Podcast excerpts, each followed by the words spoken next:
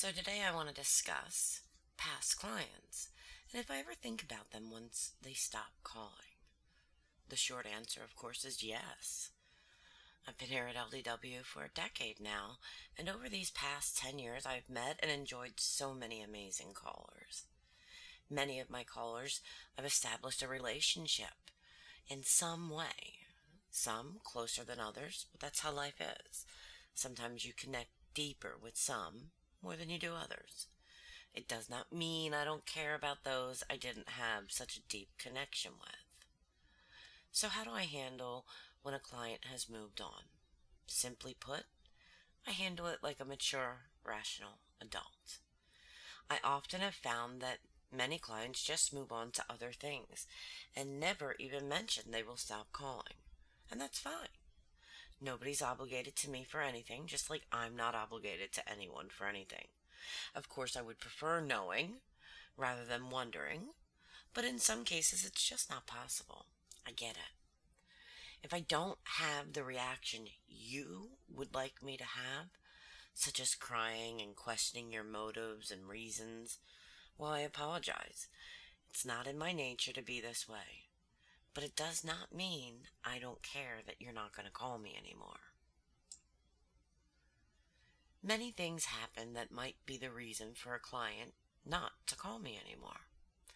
Life sometimes fucks us up and it happens. I never take it personally. If a client stopped calling me because of something I did, well, I suppose he has his reasons for not wanting to discuss it with me. I won't hound or pressure anyone for anything. So if it was me and they moved on, okay. I don't sit around boo hooing about it.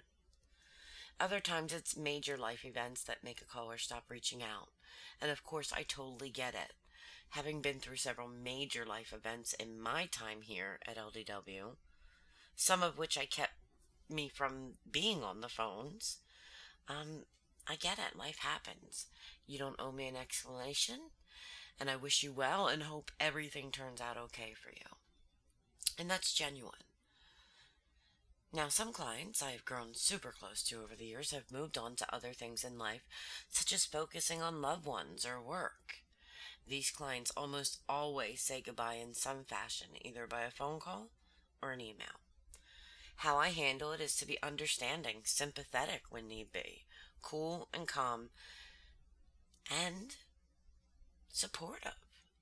Some take this as unfeeling or cold, but I'm far from those things. And if you know me, you know that. I'm not in the habit to throw a fit or be ridiculous about them not calling anymore. Do I miss them? Sure. Do I wish they still called? Of course I do.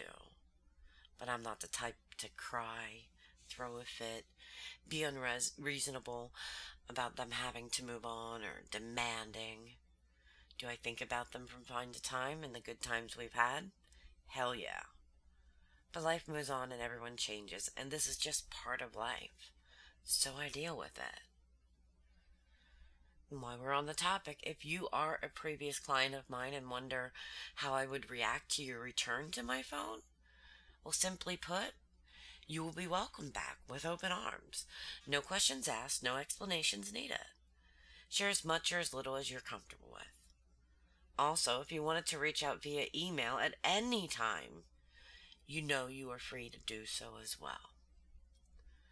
And for those of you who have had to move on and you know who you are, that I was especially close to, just know that I think about you.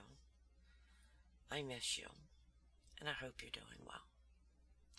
So there you have it. It's not so hot and kinky topic, but it's what I think and feel about previous callers. And listen, even if you're a caller who now calls another mistress, I don't have any hard feelings about that.